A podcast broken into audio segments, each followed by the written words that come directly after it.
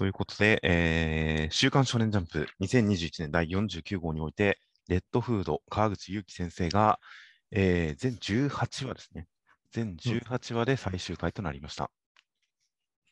いやー、残念でしたね。そうですね。振り返ればなかなか濃厚な18話でしたけどね。話題が尽きなかったですからね。まあそうですね。なかなかこう結末にクライマックスに向かっていろいろな話題を提供してくれたレッドフードだったんですが、まあ、打ち切りとなりましたので、えー、連載1周年を迎えなかった作品に関しては、僕とミスさんで何か追悼企画をやろうという恒例の企画といたしまして、今回は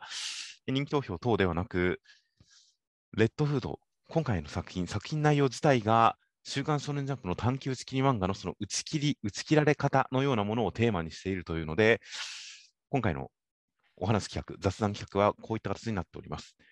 えー、ジャンプ、好きな打ち切られ漫画、ベスト3。はいはい。まあ、打ち切られ方ですね。うん。うん、ということで、作品としての好感度というよりも、むしろ、あの終わり方は印象的だったな、あの終わり方は好きだったなというような、そういった探求スキル作品の印象的な終わり方というのを3つ、僕とミスさんそれぞれに取り上げていくような形で、えー、語っていき、漫画にとっての終わりとは、打ち切られ方とは、そのエンディングとは一体何なのかというのを改めて考えてみたいと思います。はい。はい。なんか急にすごいメジャーな、なんか YouTube 動画とかにもありがちなテーマになってきましたね。そうですね。いつになく普通のテーマで語ることになってしまいそうですが、印象的な打ち切り。では、順番としては、まずミスさんの方に3つベスト3を挙げていただいて、その後に僕の方がベスト3を発表するという形にしたいと思います。では、ミスさん、第3位は何にいたしましたか？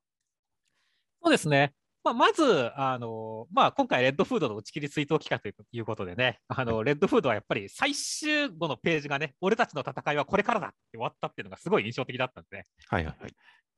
だからやっぱりね、それにちなんで、このラストカットがめちゃめちゃ印象的だったっていうので、ベスト3を組んだ形ですね。なるほど。はい、そして、まあ、じゃあ、僕のその第3位というのが、えっ、ー、と、三つ首コンドルです。はい。三つ首コンドルというのが、えーえー、2014年33号から2014年49号まで連載された石山亮先生による、えー、作品となっております。2014年の作品ですね。そうですね。まあ、内容としては、あの魔女の宝をめぐる、ね、冒険ロマンっていう感じですけれどもね。はいはいはい。まあ、あの美しいものに目がないね、あのかつての大盗賊、常闇の三盗賊の一人、マシュマロさんっていう主人公が、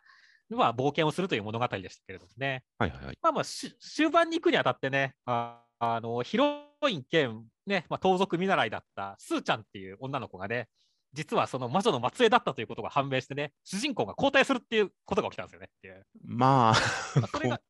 ダブル主人公感ですよね。そうだね。もう本当にだからそっからなんだろうね、もうあの急に面白くなったというかね、もちろんそれなりに魅力はあったけれども、そっからもう俺はなんかアンケートで普通に1位とかに変えちゃうくらいで面白くなったっていう ことが印象に残っている、まあ、作品ですけれどもね。ほんで、ここね、この漫画の最終回っていうのがね、まあまあ、その新たな、まあ、盗賊団三つ首コンドルの狩猟となったスーちゃんがね、マシュマロさん、まあ、封印されというかね、まあ、ふね、あのいなくなっちゃったんですけれども、まあ、マシュマロさんが復活させて、で、そのマシュマロさんと一緒に、その、まあ、バンテット、盗賊勝負というね、これは第1話とかにもやったんですけれどもね、はいはいはい、をマシュマロさんに挑んで、そしてこの2人でね、あのじゃあお宝を盗みに行こうみたいな形でね、あのダンジョンの扉の前、虹がかかるダンジョンの扉の前で、あの後ろ2人の背中カットが映るっていうね、見開きで終わるっていう、そういう作品だったんですよね。ああ、思い出しましたね。完全に思い出しました。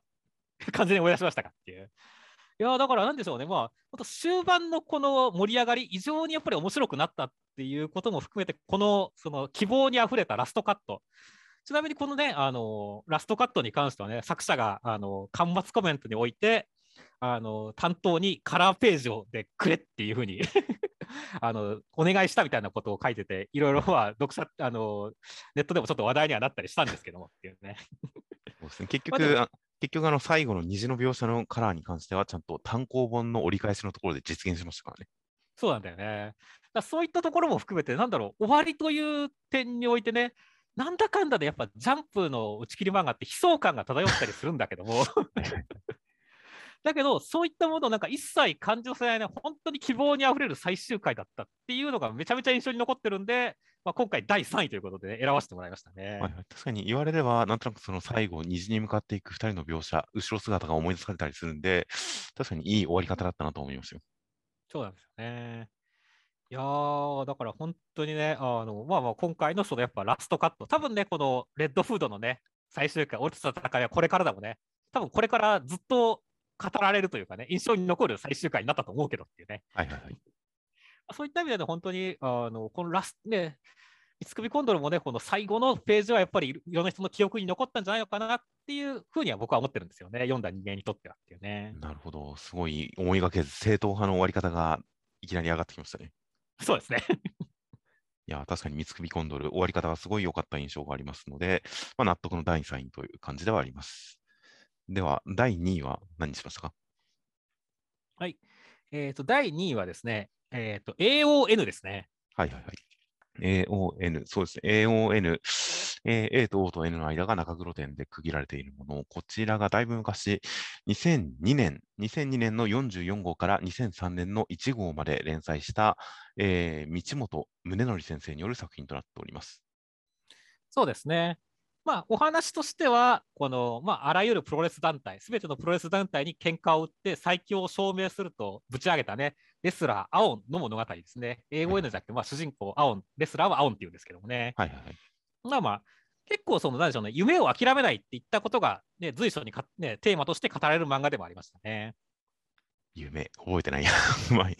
なるほど、夢。なるほど。なんか、すごい、プロレス試合形式、空中で戦ってたりとか、断片的なイメージはすごく覚えてますよ。はいはいはい。そうですね。なんか、あの、第2戦はね、あの、高層ビルの上で戦ってましたからね。はいはいはい。でそこでまあ空中戦をやるっていうね、あれでしたけれども。いやーまあまあこれ、この作品はね、まあその後、もう打ち切りが決定してしまった後はね、まあなぜか女子高生とプロレスしたりするわけですけどもっていう。なんかありましたね、そういえば。うん。まあまあそこに対してね、結構やっぱりこうなんでしょう、まあ打ち切られがけ打ち切られることが決定してね、だいぶこう作者がね、その、すごい無念さというかね、あの、こじたね、このどこうジタバタしてもドタバタしても夢を諦めちゃいけねえんだって言って夢に向かっていくのは苦しいけど頑張んなきゃいけねえんだみたいなねこうある種本当打ち切られたことに対するねこう無念さとあのがすごいなんでしょう作中から見えるっていうそういう展開の最終回に向かっていくんですよねっていう。うんなるほど。意外とその辺は僕の記憶うっすらしていて、あまりピンとは来ないですね。はいはい。まあちなみに僕はこの漫画の影響でたまにあのまあ、このあ今週のジャンプ読んだでも最終回が近づいてくるとこれは作者の叫びなんじゃないかみたいなことをたまにぼやいたりしますけれども、はいはいはい。これは完全にこの漫画の影響ですねっていう。そうなんですね。そんなになんかエポックメイキングな作品だったとは、ちょっと見逃してましたね。うん、すごいいろいろか語ってくるんですけどね。はいはいはい。まあまあまあ、あのでそれらをね、まあいろいろあったにしろね、でもね、俺はこの AON という漫画においてね、この最終回のラスト10 2ページくらいと、それラストカットはもうね、めちゃめちゃ印象に残ってるんですよね。そこは僕もすごいなんか覚えてます。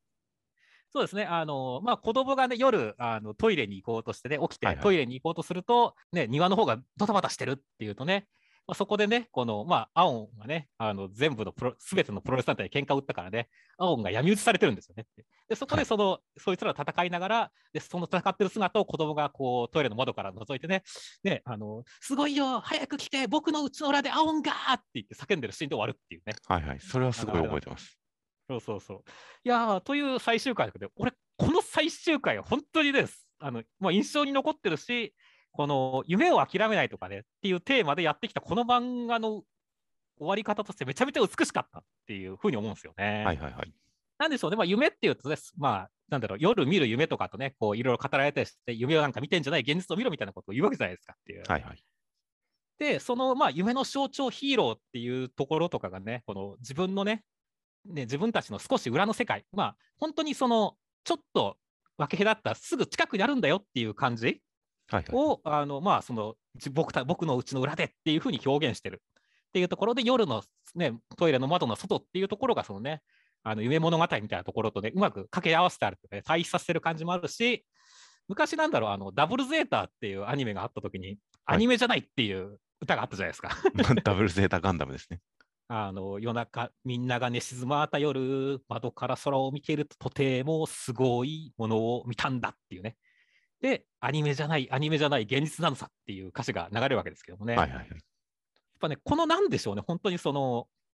まあ、それは完全に夢と現実を対比させたね、まあ、名曲だと思うんですけどもね。はいはいはいはい。だからそれともね、テーマともなんか似た感じのね、その、やっぱ夢と現実の対比、それそれはでもね、あの、わ決してそのなんだろう、開け離れたものじゃなくて、地続きなんだっていうところを、なんかすごいこうビジュアルに落とし込んでね、感動的に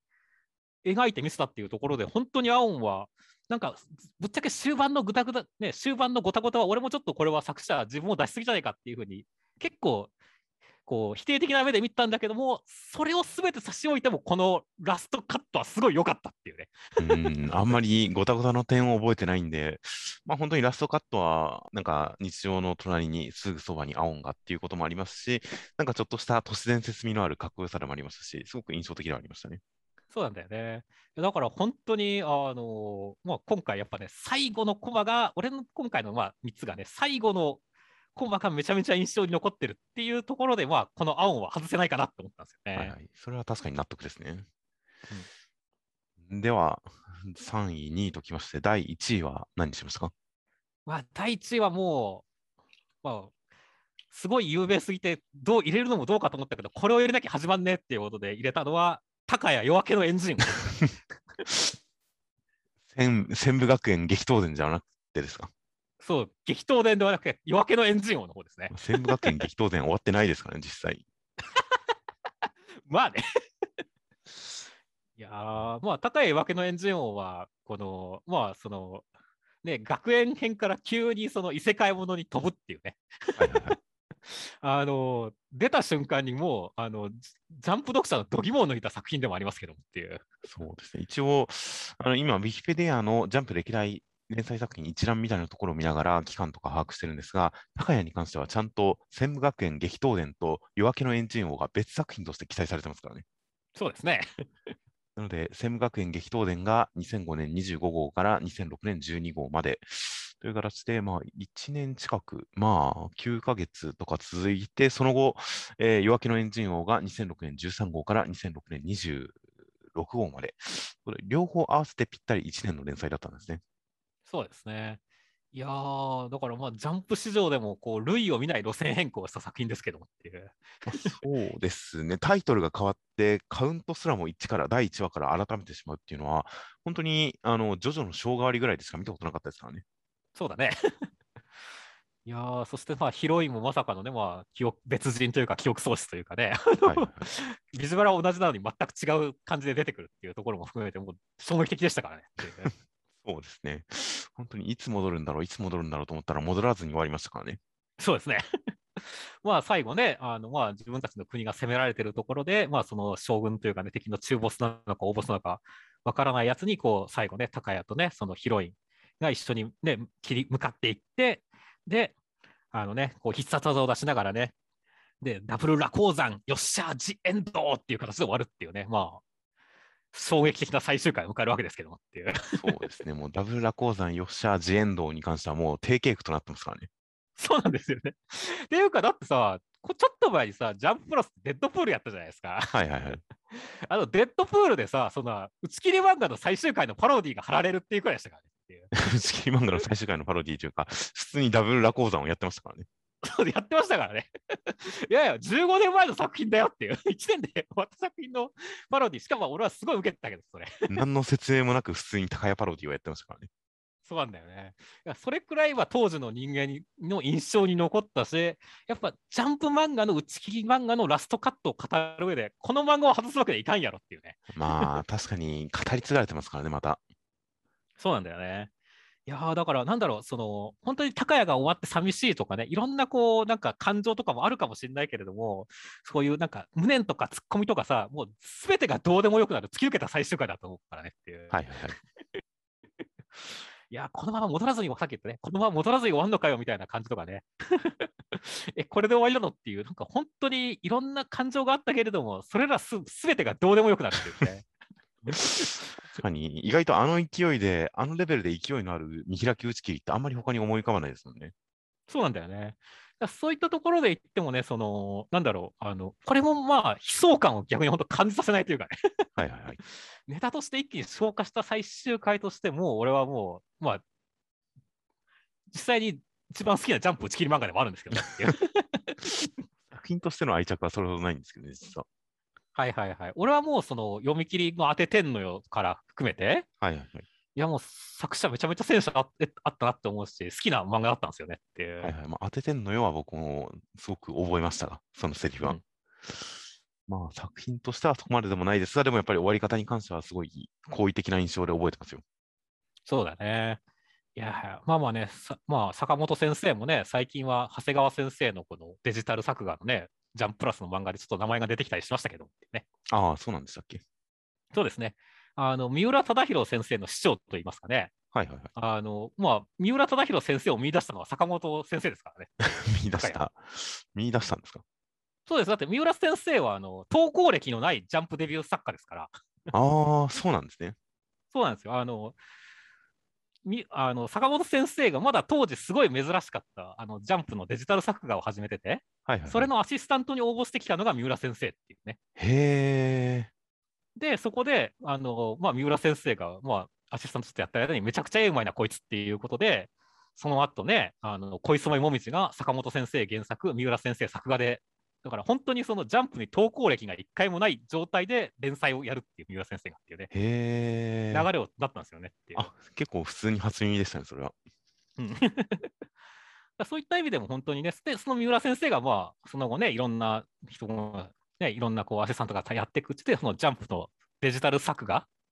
においては、めちゃめちゃその重鎮というかね はいはい、そうですね。あの、になっていくっていうところでね、そういった意味でその流れの最初を作ったのは坂本先生でもあるしねっていう。ああ、なるほど。本当に、ジャンプラスのデジタル作画漫画で、もう三浦忠宏先生に関して、クリスタのアプリ開発に対してアドバイザー的な立場があらしいですからね、今。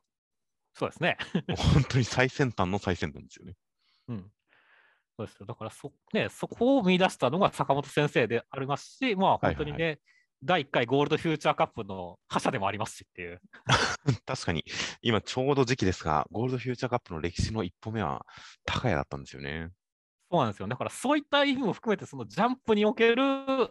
あの、まあ、得意点とは言いませんけどもね、ものすごい重要な作家だと思うんですよね、坂本先生って。ああ、確かに。いや、本当に確かに、ジャンプ、週刊少年ジャンプに関する年表を作るときに、必ず坂本先生は必要になってきますね。そうなんですよね。そういった、まあ、ゴールドフューチャーカップの話にしてもそうだし、まあ、こういう打ち切り漫画を語る上でもそうだし、そのジャンプのデジタル作画っていう歴史的文脈を見てもそうだしっていう形でね。はいはいはい。いや、だから本当にそういった意味で、だからまあ、今回、まあ、このレッドフードの打ち切り企画をやるにあたって、レッドフードをね、まあ、さ打ち切り追悼企画をやるにあたって、打ち切り漫画っていう話するんだったら、やっぱり、高谷夜明けのエンジンを語らなきゃいけないなって思ったんですよね。まあ、そう、もうすべて聞いた上で本当に納得しかないですね。ありがとうございます。というね、いやー、まあ、こんな3つを僕は挙げてみましたっていう形ですね。なるほど。いや、大変、えー聞き応えのある感じのランキング3位でした。という形で、では僕の方は、まあ、もうちょっとライトに、普通に読んで、まあ、打ち切り漫画終わり方に関して、まあ、印象的だった、衝撃的だった、まあ、やっぱ好きだったといった、そういう最後の展開が好きだった作品3つを挙げていきたいと思います。はい。で順位付けはまあ迷ったんで、ほとんど順不動と思ってもらっていいんですが、まず1つ目、まあ、第3位が、えー2015年51号から2016年10号まで連載、カイト先生によるバディストライクという野球漫画です。はいはいはい。いや、もうそうですね。最終回、本当に印象に残ってますからね。最終回がめちゃくちゃ印象に残っています。まあなんか呪われたキャッチャー的なのと剛腕ピッチャーみたいなのが出会って、高校で野球するぜみたいな話があまり動き出さないうちに最終回を迎えてしまったんですが、それまで、まあ、ある種普通の野球漫画よりも地味な展開が続いていた、地味なプレイスタイルが続いていた中、最終回で急に時間が飛んで、まあ、これから甲子園に出場だ、ってなって、これまでの試合を振り返っている彼らの発言が完全に超人野球だったという。そうなんですよね。なんか壁とか作ってましたもんね、木や木とかで。そうですね、木とか、なんかそういう本当に超人野球になってしまっていたということで、それまでの地味な野球漫画だったのが、最終回で急に超人野球を思い出で語って、怒涛の勢いで畳むという、そういう作品だったんですよ。やそうですね。そうだから、実際僕らも、その、まあ、こういう打ち切り追悼客で人気投票っていうか、人気投票やったんだっけ、あれ。まあそうですね、あの人気投票で最終回に名前しか登場しなかったキャラクターたちに対して、こう、嘘回想、嘘の思い出を交えながら、あの人気投票をするというのをやりましたね。そうですね。あれ、めちゃくちゃやってて楽しかったですね。そうですね。でもまあ、ネタにネタで答えるという感じの語りは大変楽しかったですよ。あ確かにね、もうバディストライクを迷う作品の一つではありましたねっていう。すごくこう、最終回でボケてやろう、ボケてやろうという感じの、その狙いすぎてる感じがある気もするんで、ここでランキングに入れるかどうかすごく迷うところではあったんですが、やはり本当に読んでて楽しかったので、僕は純粋に。まあ、それまで真剣に、あのー真面目な野球漫画として読んでた方で、あの終わり方は残念だったという意見の方もまあいらっしゃると思いますし、まあ、賛否あるところだと思いますが、個人的にはそれまでのテイストをすべて投げ打って、まあ、ある種、その連載、短期打ち切りとしてある種失敗になってしまったところを全力で茶化していくという、まあ、それをもう面白く畳むという、それをネタにするという、その形が僕にはすごくハマって、まあ、大変面白く読めたので、バディストライク、まあ、意外とあのレベルで真面目な作品がおふざけして終わるという形をうまくやった作品は他に思い浮かばないので、ランキング第3位、バディストライクを上げさせていただきました。はい。まあ、その後、カイツ先生はジャンプラスで、えー青のフラッグという大変、まあ、真面目な読み応えのある作品をこう長期連載されましたからね。そうですね。という感じで、その後、大成するカイト先生のさすがの、まあ、実力が感じられる最終回でした、バディストライク。そして第2位が、えーぐっと遡ります。1999年、世紀末18号から1999年40号まで連載されました、臼田恭介先生による連載2作目、武士沢レシーブ。こちらを挙げてみました。はいはいはいはいはい。まあ、あれも一生に残る最終回でしたね。まあ、そうですね、まあ、臼田先生は、マサルさんでも、あのー なんか、急に出てきたボスが急に死ぬですとか、まあ、ジャガー、ピューッと吹くジャガーでも、まあ、ぶち壊しエンドみたいなのをやりましたが、まあ、そういうのを毎回、最終回でのおふざけがすごく印象的な作家の方なんですが、その中でも僕は特にブスザワレシーブは普通にあの好きなんですよね。はいはいはい。あの笑えるとか面白いとかびっくりとかではなく、ブスザワレシーブの終わり方は僕は好きなんですよ。はいはいはいはい。その最終回というのが、まあ、武士沢君というそのヒーローを目指す青年とその仲間たちが敵の怪人のいる敵のダンジョンに攻め込んでいって、探索に行って、という展開の中、最終回、急にみんなが説明台詞を話し出します。うんで、みんな、このままだとページ数が足りないかな。え、ページ数ってなんだ？って自分たちですごい違和感を感じながらも、説明台詞で展開を早め、それでも間に合わないということでナレーションがつき、ダイジェストとなり、それでもなお間に合わないんで、最終的に年表で全てを説明します。そうですね。見開き年表ドーンでしたね。そうですね。まあ、今で言えば、今であれば、そういった作品全然あるかなと思ったりもするんですが、当時、まあ、1999年というと、僕は中学生の、当時まだ中学生の僕は本当にそんな作品を他に見たことがなかったので、うん年表っていう度肝を抜かれましたし、はい。もう大爆笑でしたし、読みながら。で、その年表の後に、そして何年後、もうかなり時間が経った十何十何年、何十年後、えーせ平和になった世界でもうちょっとおじさんになったブス沢君がコンビニに立ち寄ると、そこでかつての敵の組織のラスボスが、やはりおじさんになった状態で店員のバイトをしています。うんで、ブシ沢君が、えー生卵を購入すると、店員がお互いに、お前はブシ沢、お前は視線でやり取りを交わした後に、温めますかああ、頼む。ポンという終わり方ですね。うん電子レンジで卵を温めて爆発するという終わり方でした。今聞いてもシュールだよね。いい話ですね。なんていい終わり方でしょう。まあまあ確かにいい終わり方だな、なんか。なんか、温めますか？ああ、頼む。ボン。もう僕の中でなんか定型化してますからね。そうだね。いやーすごいねやっぱ打ち切り漫画ってね、あの後のあれにいあ、後の人生に影響を与えるよねっていう。あるかもしれませんね。ちょっとあの哀愁、郷愁漂う感じっていうのが僕の中に確かにすごい爪痕を残した感じがあるかもしれません。ですし、やっぱり打ち切り、本当に僕たち、俺たちの戦いはこれからだエンドの他に、こう無理やり畳むエンドっていうのも一つのパターンとしてあると思うんですよね。そうだね。その無理やり詰め込んで畳むエンドのパターンの中で、本当にそれに対して、こう、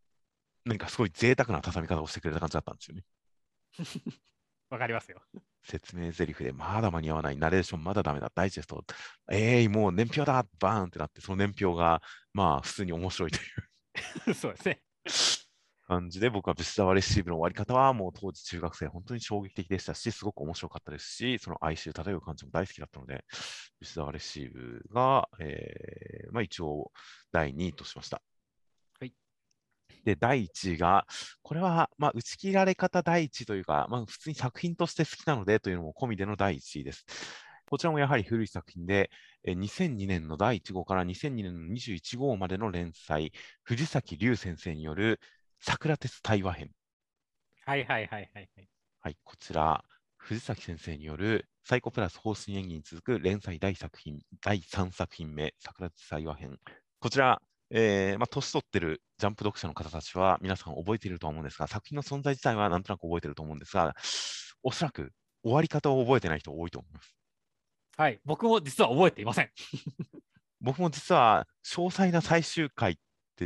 ちょっとうっすらぼんやりしているところはあったんですが、ただ、後半の展開、終わりに向かっていく流れは覚えていて、それは今回の実はレッドフードにかなり絡んでるんじゃないかなと思ったんで、今回あげようと思ったんですよ。桜鉄対話編というのは、普通にそのある土地、桜鉄、桜鉄君、鉄君というのが住んでいる家、土地をめぐって、えー、未来人や宇宙海賊、地底人や異次元人など、いろんな人たちがその桜君の土地を狙って争うという SF ギャグなんですが、うんえー、そんな中、後半、終盤の畳みかけに関して、えーまあ、この作品は漫画の中の世界、そして漫画の世界というのは漫画の妖精たちが管理している。で、漫画の妖精が、この桜鉄対話編という作品は出来損ないだ。もうどうしようもない。だから終わらせよう。でももう主人公がしぶとすぎて終わらない。だから、最終的に漫画の妖精たちは読者を召喚して終わらせようとします。うん